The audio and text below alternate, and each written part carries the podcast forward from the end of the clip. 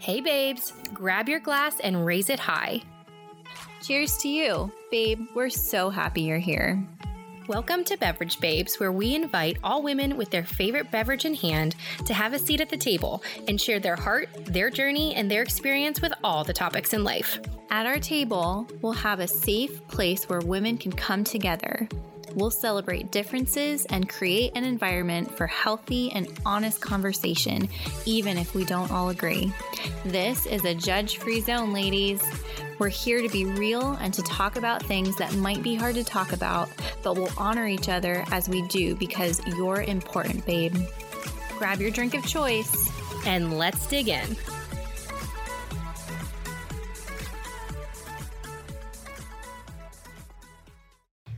Babes, welcome to another episode of the Beverage Babes. Laura and I are here and we're super excited about this episode because here's the reality. There's not really a title, there's not really a theme, there's not really a purpose. But there is a story, and it is the story of one Anna Molinari.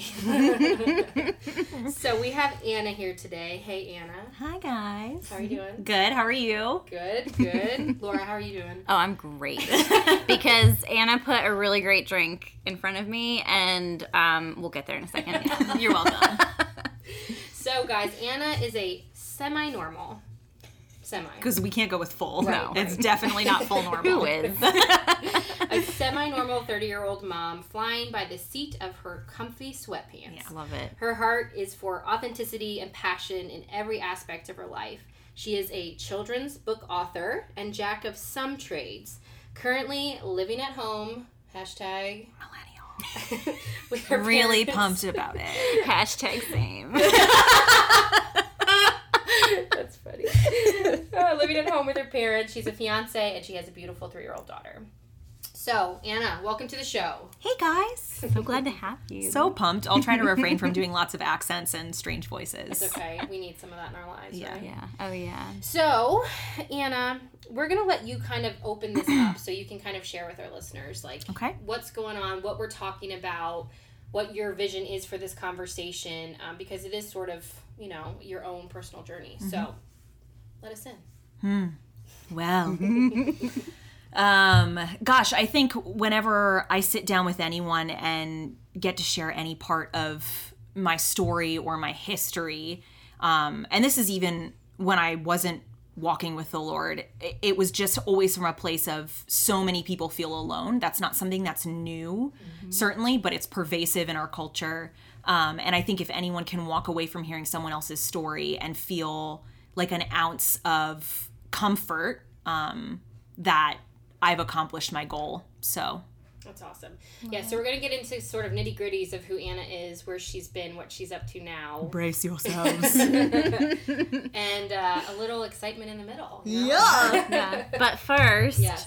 since we are the beverage babes, Anna, will you tell our listeners what this beautiful, beautiful drink is? So this is my fiance's fault um, because he was a bartender, but it's Southern Tier cold brew coffee pumpkin. Um, it's amazing, and then we uh, did a rim of a sea salt caramel and sugar in the raw and cinnamon, mm-hmm. and it's to die for. Mm-hmm. It's real good. and guys, you should like really make sure you're looking at social media or a website because it's beautiful. Like it's just The a pretty drink. dripping down the she did it so perfectly. It's And wonderful. this gets us into fall season finally. Exactly. Oh, yeah, I yeah. I'm- I know. I I'm dressed for I'm summer ready. but drank for fall. that was the goal today. Yeah. I like it. And I I'd like it. love to like get a plug because I don't know that we'll talk about it. Maybe maybe you have it in plan, but I'd love to get a plug for the book that we Okay. um, said. You you know you're an author, so let us know what your book is about. Sure, okay, we can do that.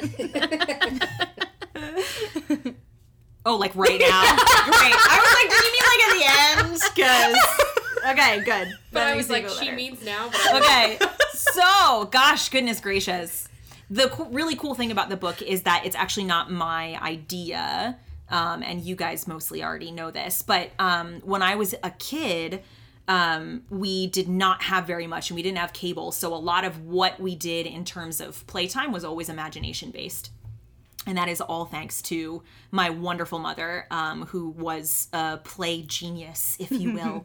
um, but when we would all like pile into the car or late at night, she would improvise these stories about a talking tarantula who lived in the sock drawer of a little girl named Susie. And um, they would go on all these like zany adventures. And I remember her like falling asleep at night telling us these stories and like poking her, being like, Mom, come on, like don't stop telling, finish the story. um, and they were such warm memories for me, some of the warmest of my childhood. And uh, when I was pregnant with Morgan, I it was really important to me to get them down. And as mom and I were writing them, she she asked me if if we could pursue publishing. And I was like, this was not what I I always wanted to be a writer and have a published work. Um, and was going to pursue that until the day I died, regardless of whether or not it happened. And uh, so I never imagined that the first book, I was like, okay, well, let's think about this. The first book of my writing career is going to be a children's book. That's not something I saw coming. Um, but the way it grew and kind of morphed as we did it was like such a rich experience. Um, and so, yeah, now it's available on Amazon and Barnes and Noble and Tommy Tobotsky Tarantula the Third, the sock drawer incident. it's a mouthful, yeah. It is. But yeah, she made up that name it. and everything. It's crazy. That's awesome. Yeah. But what a cool project to have. It's like a mm-hmm. memory too. Oh, oh my gosh, yeah. And that's I, one of the things I said was I don't care how many copies it sells. Like it's amazing to It's amazing. open it and be like Morgan Cece told me these stories so when. I was a kid. I love it. I Yeah. love it. Okay, so you heard it here first. Well, you didn't because she's had it on social media, but you know. Here, you've heard it here, Here, right here, first. right here. on Right. Beverage Babes. Literally. and we'll make sure that we link it and if you guys want to check it out it is an mm-hmm. entertaining story mm-hmm. Okay guys so here we go anna we're going to talk about your journey and most of it being related to your church experience your faith experience but really tied to who you are and where you've been and what you're doing so if you want to kind of just start by sharing kind of your history where you know not from day one but right. 30 years you know, ago. did you grew up in a Christian home? You grew up in the church. You grew up in sort of what others would say was like, you know, picture perfect kind of. Yeah, I mean, living. yeah, the charismatic Christian. I always used to joke that I started going to NC4 Which is our church. Yeah, Yeah. um, in the womb, because that was the case. You know, I have three older brothers and sisters, and that was just that was where my parents met. Was when it was like a small, basic like home church, um, and so that was that was where I was raised. I mean, I was raised in the church, and I think that I mean I have a lot of thoughts on the way that we raise kids in church. Um, I did air quotes. You guys can't see that. Um, That's like previewing for another episode. Right, right. Second conversation. yeah, absolutely. Because I have a lot of thoughts on everything. One of my many uh, foibles. Um, but yeah, raised in the church and grew up going to youth group, going to Sunday school. Um, you know, I got a lot of flack even from church kids in Sunday school because I always had the answers. Um, and like knew the Bible verses and was very good at um, being the good Christian girl. And I think too, I, I don't want to miss the fact that even in in that performative aspect of my story, um, I'll never forget in Sunday school when they gave the lesson of the very cliche like jesus talks to you and you can hear his voice um, i was like cool. Hi jesus. And he was like hi anna. Um, and so that from a very young age i always heard god's voice very clearly. And that grew into something that was quite a, a struggle for me in my teenage years. Because i always say that like the very um, graphic representation of like the proverbial devil and Yeah. angel was always very clear to me because I heard Satan as clearly as I heard God, but also I had so many friends who didn't hear God's voice and didn't hear from God. Um, and it became this thing of like later in life when I walked away from the church where I really thought that I was like mentally ill because mm. of hearing hmm. these voices so clearly. Mm-hmm. Um, so I hope that covers his background. Yeah, no, that's great. That's great. And before we kind of get into the thick of it of the conversation, you sort of mentioned it a little bit, but what are you kind of hoping to accomplish through the conversation that we're really about to have? Like what what do you want our viewers to hear throughout the next 45 minutes or an hour or so? Um, my eyes did a big thing when you asked me that because even though we already talked about this, um, I feel the weight of um, people. I I tend to be really uh, empathetic, and I think I know that there are a lot of people who. Um, I mean, not only feel bitterly towards the church, because that's not even the point of my story necessarily, but I know that there are a lot of people who eat, are in the church and feel alone. Um, and feel like they have questions. I remember being younger and feeling like I had a million questions and nowhere to go with them. Um, and that was really isolating because my questions were exploratory by nature. And at, at the age that I was being raised in, in the in the charismatic Christian church, um, you know, you didn't ask questions. Um, it was very much like this is the truth, and you know, here's the extrapolation of that truth. The end. Um, and that's not how I function. that's not healthy for me. So I think it, it's more so that um, the goal of my story will ever be, whether I'm 80 or now, is solidarity and that people find themselves hearing it and resonating with it and feeling like that exhale that they've been waiting for because that's been my goal as a mom too is like to say the things that most people aren't comfortable saying not for shock value Yeah. but um just because that's been the truth of my story Yeah. so That's amazing. So good. Okay, so while you were growing up in the church, while you were sort of in the thick of your faith as a young person, what were some of the things that you noticed about your heart, knowing God, um, seeing Him, understanding your faith? You know, what were these things that you went through to sort of figure out what was faith to you? um so like i said i always heard god's voice from a really young age and you it's hard to um i think with anyone's story sometimes we use this broad paintbrush um, as to like what raising a kid in the church is supposed to look like. Um, and you can't use a broad the only broad paintbrush you can use is to constantly be listening to the holy spirit um, and make sure that it lines up with biblical truth because um, everything else is basically a wash um, with the example of you talking about crosby loving puzzles Yeah. and morgan likes puzzles but she's totally more on the imagination Right, spectrum. Right. and so the way that the holy spirit's going to talk to her is going to be miles different than the way he yeah, talks to crosby. and and so the way we parent each of our kids has to look very different.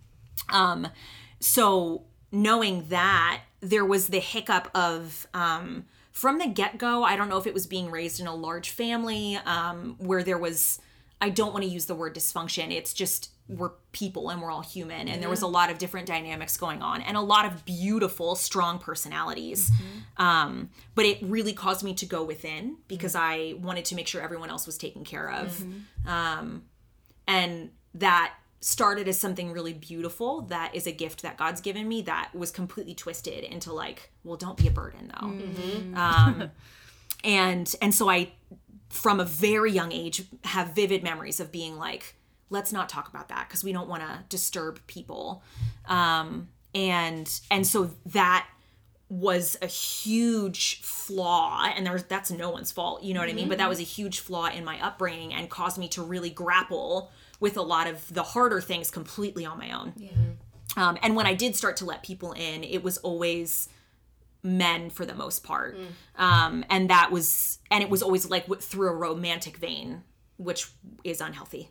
Because those can't be the relationships that you build like deep foundations on solely. So yeah i feel like i ventured away from the question a little bit. But i loved going to church um, because it the i think I, I did get certain things about it that i carried through to who i am now.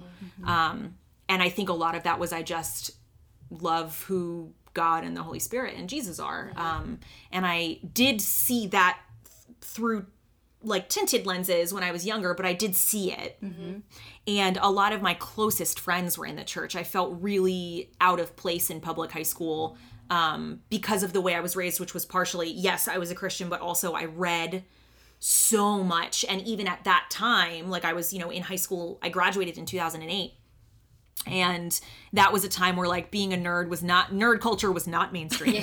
Um and i wasn't even like super nerdy. I wasn't like into comic books or anything but i i loved books um and i read way more than my classmates um and made it through senior year writing a lot of people's college essays um for money obviously.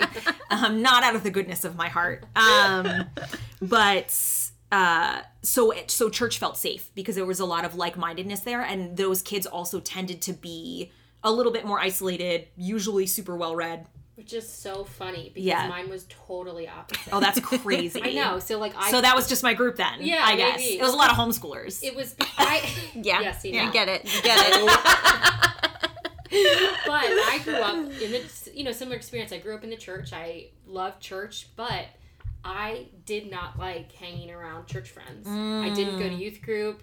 This is why Sarah and I didn't become friends until like six years ago. Hysterical. But I didn't go to youth group. I didn't like the kids. I thought they were mm. fake. Like I actually found such genuineness in my Liberty High School crew mm. because I thought this these people know what they're talking. They're not pretending to be anything. They just are. Right. And there was no. I had no fault to them because I thought, oh my gosh, this is authenticity. Like I felt like I was lacking that in the church. So it's really interesting where like the church was not my safe place. I think that also has to do sometimes. Uh, I'm going to say this as a stretch, but sometimes it has to do with income brackets.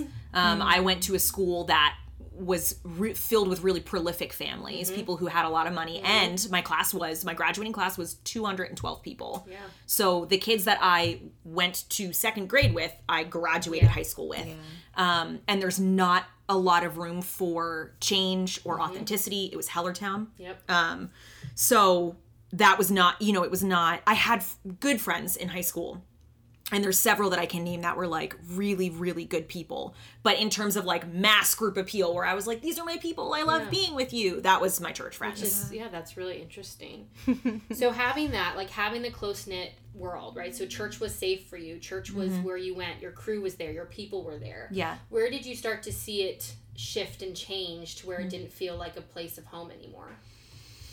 probably my 20s i would say. Um, and it started a lot younger than that because at the end of the day uh, I, and this is something that god spoke to me more recently about that i shared with laura like when she and i got together was not realizing i spent uh, i mean a lot of my hiccups in the church when i was younger was the fact that i believed in karma and not the gospel. So that's gonna be a bit of a hang up um, but i think that was also like there was this um, heavy reliance on like preaching about the gospel and that you know it was a salvation message ultimately which was like you're a sinner in need of saving. Yes. and so you know when even even once you come to jesus you still need saving because you're still a sinner. Um and god's been taking me on this really cool journey of like sin has no power over you. Now we're on a sanctification journey. Yeah Yeah. um and the the release was i mean that was an emotional journey for me because it was like realizing and this was also with years of therapy um, as like a plug because i needed that. I was very anti-therapy when i was younger but that came from a place of deep fear um, because i did not want to be known or seen. I wanted to be known and seen but i didn't want to be known or seen. Right. and and so realizing like wow like my journey with God has nothing to do with how good I am. And they do talk about that, but there's still this like, but make sure you're still doing the right things. You know, are you doing the 12 disciplines? Have you fasted lately? Um, and those things are I important. not. I don't, I know, I don't want to diminish those things. Yes. Right, Exactly. Um, but it's when we make the, you know, like Yes. there's a reason Jesus says that he came to crucify the law. And it's because when we begin to put what we're doing Yes. ahead of what he says, well, we've already taken a big step sideways. Right. And I did a lot of that. I was very um, do oriented. Mm. And that's just like soil for for separation coming up short. You were always coming up short. exactly short. and i was you know one of the things that we covered when i was in therapy was like my like basically my deepest wound and it was that i'm not good enough and that like when she said those words she was like does that resonate with you this was early on in therapy and as best as i could control myself through weeping tears I was like, yeah, I can't even tell you the number of journal entries I have for my teenage years where I was like, I just wish I could be good enough. Hmm. And it's so hard. You know, I, I tell people all the time, like, we need to give teenagers so much more slack than we give them because Amen. being a teenager Amen. is so hard. hard. It is, to date, And the today- hardest stage of my life. Well, and today especially too, it's like it's a whole new world. Yeah, you can't, you couldn't pay me. No. No. And it's like to try to maneuver that with the world of like right we were saying social media happened when I was in college. Right? End of high school for me. Yeah. Right. Yeah. And so it's like I didn't have to worry about the world knowing some private areas of my Mm-hmm.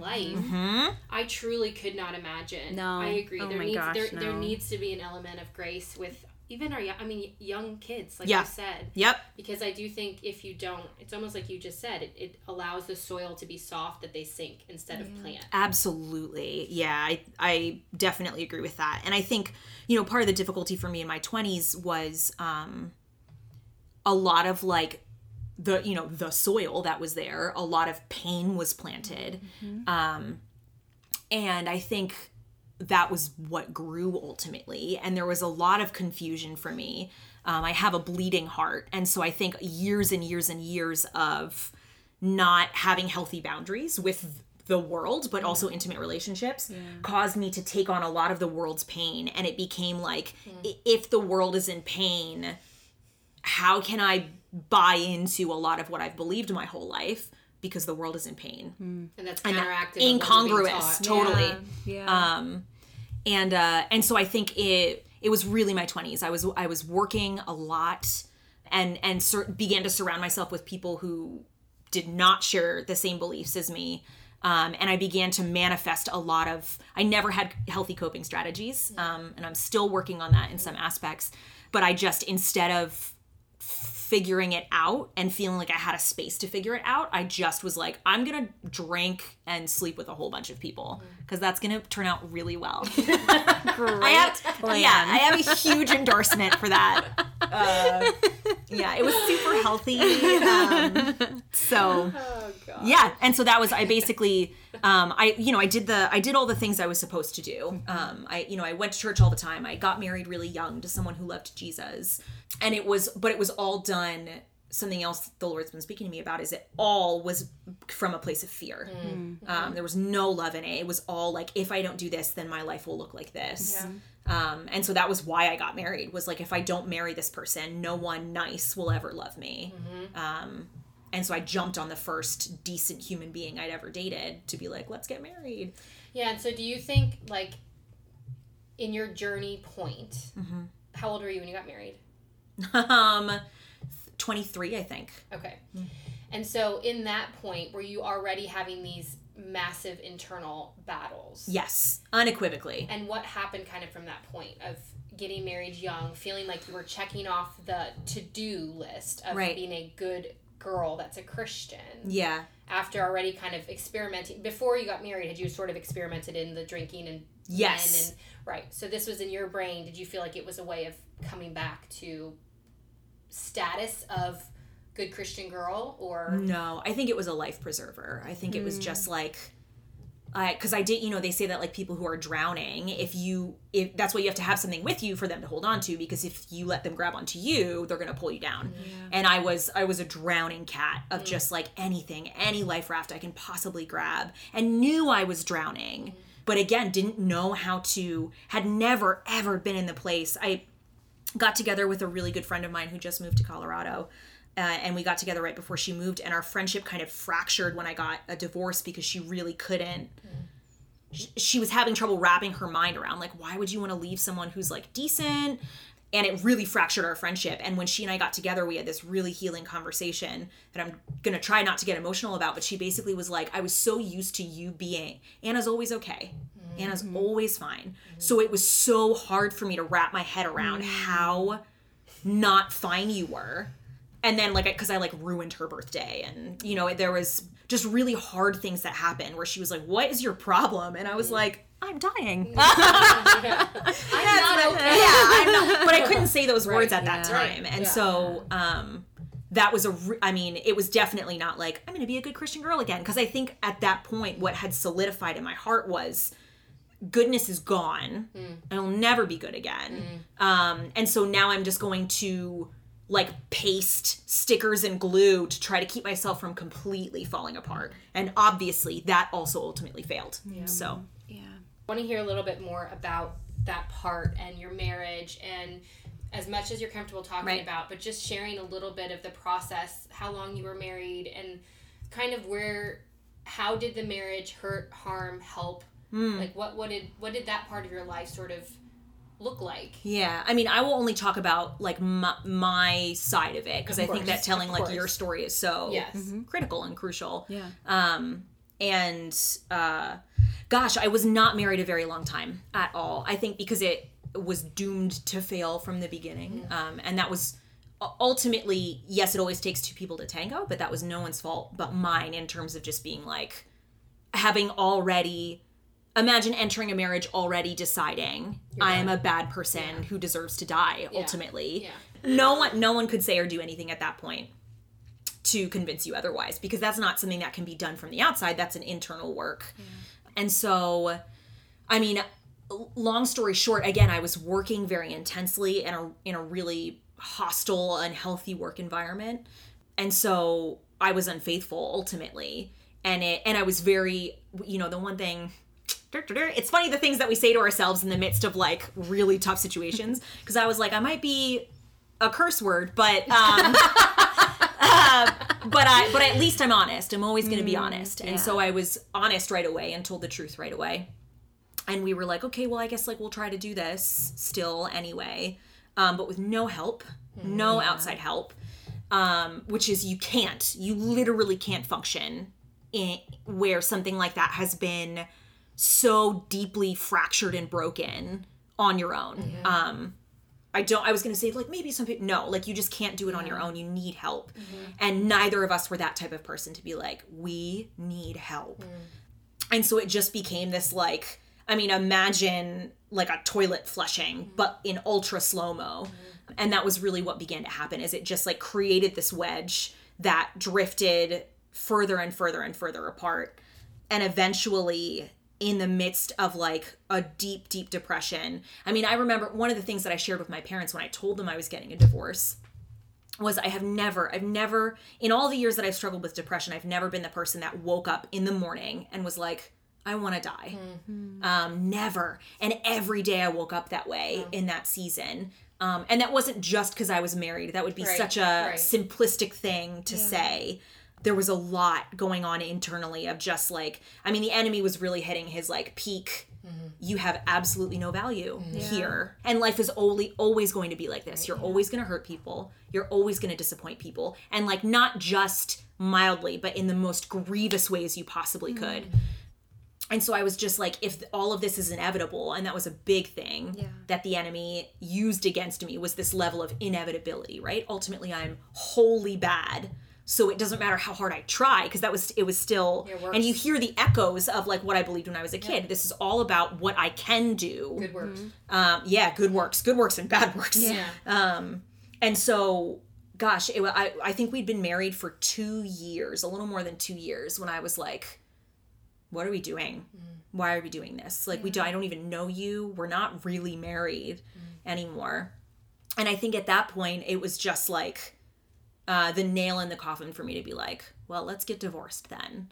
And how do you think like that whole journey, so the two years, whatever? How did the church respond? How did your friends? How did the the safe place that you knew respond? LOL. Um, so this goes back to me not letting people in and being very walled off and closed off. So no one knew it was where it was at until I told both of my parents we're getting a divorce. Like it, there was no. I mean, the, you know, I remember I told my dad and he cried and he was like. So this isn't like you're asking for help, you need something. He was like, You're telling me that this is what's happening.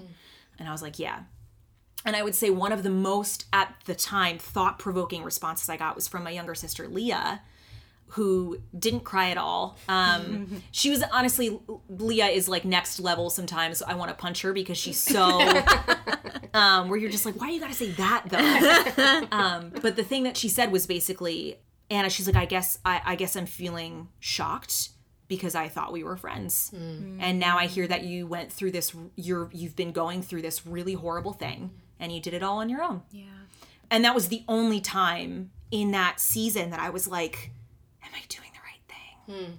And also like, wow, I was a horrible friend. And it be, made me really question like, why do I if I say that I'm friends with people, like at in that season, Leah was my best friend. Mm.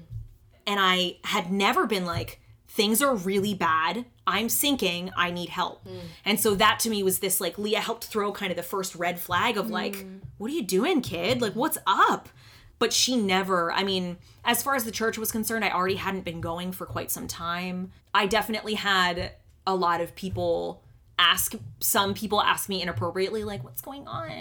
Um and i was like those it's none of your business. Where were you in the last five years? yeah um so and you know to be fair with all of humanity i was very good at keeping people at an arm's length. And so I, I don't fault any human being in that scenario except for myself because i was like you can try. You know, one of my best friends, um, Lauren, even more recently, like I had to apologize to her because I s- still carry echoes of that.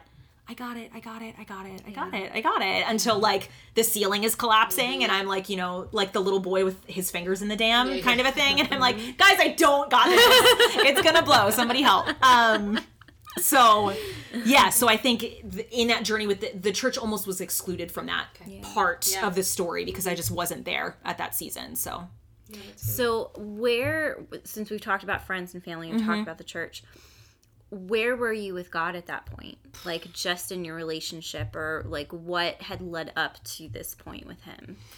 i think when i in that season when i thought about god i was just really angry because i felt abandoned to this inevitability of my own evilness right which is like we talk you know the sinful man inside of all of us um and i had latched onto that narrative and said like the inevitability of my own sin is what's causing all of this. And so I was like, how dare you give us a choice mm. and mm. leave us to this? Mm. Cause like what the F? Like what? Look at it. Like look at and look at me. Like this you know, you did this. And it was let it wasn't like a a casting off onto him of like victimhood. It was just like, you No know, emotion. Oh yeah, it was all raw. So I think I still was very communicative in that season. Um, but it was very angry based, you know, a lot of like I'm going to do the talking, you don't get to talk right now. Hmm. And it was interesting because he was probably the most relational relationship I hmm. had where there was a lot of like sharing and hmm. truth in that season. But like I said it was you know, in that season also it was very clear that I heard like the enemy saying like you you're worthless. And i was just like i believe you. Like i was like you're right bro. Um and and i knew in my head that i was like i know i'm not supposed to believe what you're saying but like let's look at empirical data shall we? Um and and in some senses my ability to think a lot was my downfall in that season because I was just like you're asking me God pointing upward you're asking me to believe in something that has like zero ta- there's nothing tactile about it. Like I can't grab onto it but I can grab hold to the fact that I'm a piece of crap. You know what I mm-hmm. mean? Because that is like I can pick those things up and be like, here we have evidence one, like, you know, and and a lot of what I wrote in that season was about being before a judge, jury, and executioner and being mm. like, hmm. here's the evidence, you know what I mean? And it's like laid out and it's plain. Um, You're like, I am guilty. Yeah, absolutely. Hmm. And a lot of it's interesting to see how my writings evolved, but leading up to the season where I was like, I'm done with the church, I'm done with God, I wrote a lot of stuff based on head knowledge. So it was like the scene of the courtroom, but Jesus saves me because I knew that that's what he did. Um, and then the evolution of my writing into the season where I wasn't walking with God, and all that stuff is very good, but very dark. Uh, there's no hope in it whatsoever, and it's just ultimately like leading up to you should just die probably because there's no hope. So like, what's the point then? So Yeah, isn't that crazy too? Even in the world that we currently are living in, that's the one thing I think I struggle so often with is it feels hopeless. Yeah. Right. And we have a job and a duty as people who at least understand God. Right. Even going through it, you know, right? The little little bit that there is hope. Right. There is Yeah. something. So was was there a point? Was there anything that you started to see glimmers of hope or little speckles or twinkles of what might be? Like when did you start transitioning out of So what's really cool about this is um, I always joke that I never do anything halfway. um, so no, there was no like, oh, I'm slowly trotting back. God, God was literally just like, I'm gonna sucker punch you in the gut, and you're gonna be like, oh my gosh. Um, so no, I think it was it was years. Uh, two, I, I would say like the darkest two or three years of my life where I genuinely thought that I mean, leading up to even having Morgan, because that I was I didn't come back to God or the church until after she was born, and that was a season where there were moments, and even after that, because let's get real, it's not like Jesus is like a band aid or anything or a cure all, um, where I genuinely thought I was going to take my own life. And so no, hopelessness was just like the in fact, hopelessness was the thing that I came back to time and time again. Was like there is no hope. Yeah. Um Yeah. and you know, the world only affirms that Yes. by its very nature. Yes. So Yeah, and so we talked about a, a Morgan. So Mm-hmm. who is Morgan? Morgan. and I, when you start, when you talk about Morgan, so you got pregnant, you can talk about that journey. Yeah. But I'd also love to hear what your perspective was. So when you found out you were pregnant, Mm. what were you thinking about? What were, what was the reaction of your family, your friends? What was processing through your mind before you even spoke the words "I'm pregnant" to somebody? That's a great question. um, so at that season, I, I found out I was pregnant in August of 2016. And leading up, I had told my family that I was getting a divorce in January of 2016. So a lot of what we see in terms of like echoes of like wanting to kill myself and all that stuff makes a lot of sense because of the le- the jumps in trauma essentially. Um, like going from one trauma to the next um, in a really short season. I remember um, that right before i found out i was pregnant um, was a season where i was like chug a chug you know very little choo chewing back into relationship with people in my family particularly my parents because it had been very fractured understandably so. Like you know imagine you know, yeah, just imagine someone who's very close to you sharing something that's like my I literally have to take time for my mind to wrap around this and it affects your relationship. That's just, you know, there if you're human, it affects your relationship. But Leah and I stayed close through that season, as close as I would let anyone um in that season. So I was more she did that interaction that we had while I was going through the divorce when I when she responded the way that she did, she definitely opened a door that was like I hope you know that I prioritize not this like horrible thing again air quotes horrible thing that you're doing but I prioritize our relationship and like I'm my heart hurts with you and for you and that opened up this huge pasture for me to share more with her in terms of like when I was feeling things um and she was in some ways was one of the first people I felt like did that so uh, straightforwardly. So, but with everyone else, very difficult thin ice relationships. They were on thin ice with me, not the other way around. Right. um, and it was because in some way, in some people's responses, I felt offended or violated or whatever, and so it was just. Va- and I understood that everyone was hurting. And how often do you want to deeply interact with people you know you've deeply wounded? So at that season, I was just kind of like getting back, wading into the water of familial relationship and had been seeing David for like on and off. We were not together officially. And in fact, right before we found out we were pregnant, we're like, you know what? Let's give this a shot for like real. Um, humans are so stupid and funny. Um, but we, we were like, yeah, like, you know what? We're going to really try this. And David was like, you know, he's like, I know that you're going through all this stuff. Like, let's take things slow. We can go as slow as you want. And I was like, that's awesome. You're so great. And then a week later, I like showed up at his work and I was like, so I'm pregnant. Um, like, I appreciate everything that you said, but I just wanted So you like to know. when you say slow, what is your meter? yeah, because I, Like, are we So- talking about the hare or the Yeah. tortoise? yeah. um but it was really sweet because i i think um in that season at that moment well this is what was crazy i was at work and i had not skipped a period or anything like that and i was like typing something on my computer and i sat up and i was like i think i'm pregnant and it was just like you know just something i mean you know the holy spirit was like Psst, Yeah. Rotato, guess what? You got a bun in the oven. Um, so I drove to, I was supposed to meet David that day. I drove to the drugstore, drove to his work, and was like, I'm to go pee.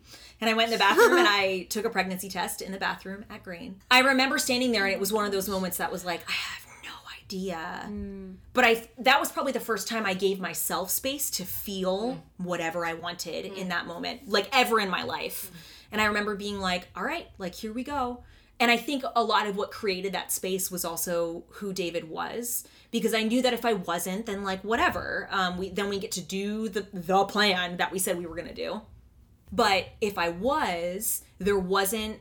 So to go back, I had contemplated because of all of my exploits, to use a common turn of phrase, I had contemplated several times, like, what would happen if I got pregnant?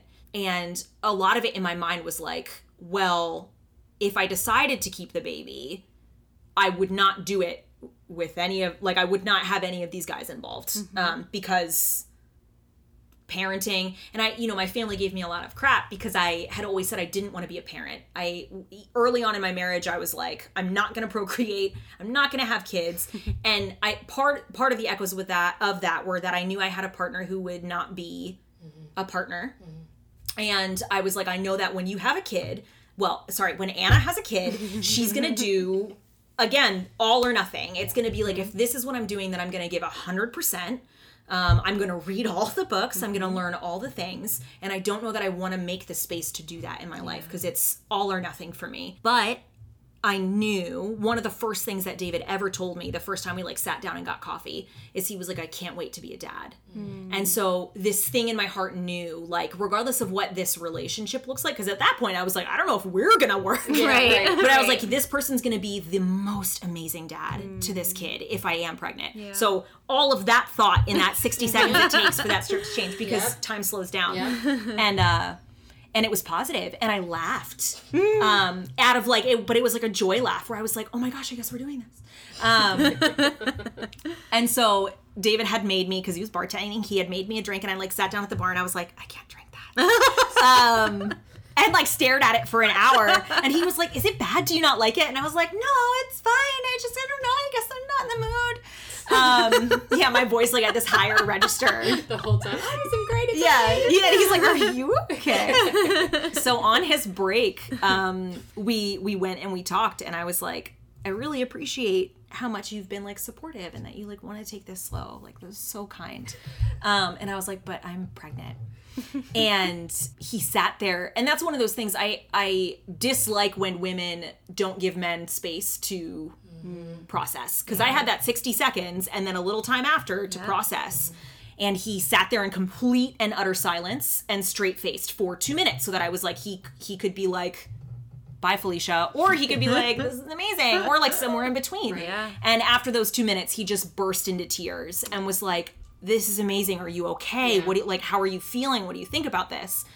But that was when we were like i guess we're doing this. Like there's no like waiting. We've just like taken a dive into the deep end as adults and we're gonna we're gonna do this. So i would say learning i was pregnant was actually quite a sweet moment mm-hmm. because i had so much faith in who david was to do it the right way as much as i wanted to do it the right way that that wasn't scary at least i knew i was going to be doing it like with someone Did that help when you had to go tell other people? there were a couple people where I was like, this is gonna be easy, and other people where I was like, jeez.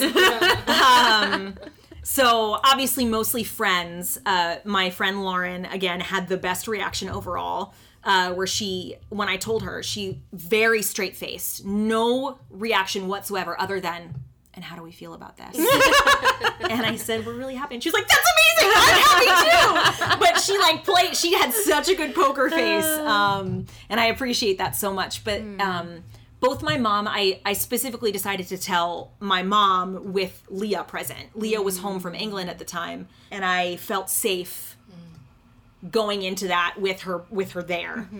And they were both like they honestly they were both effusive like with their reactions. Like wow this is amazing cuz you know kids are a gift. Yes.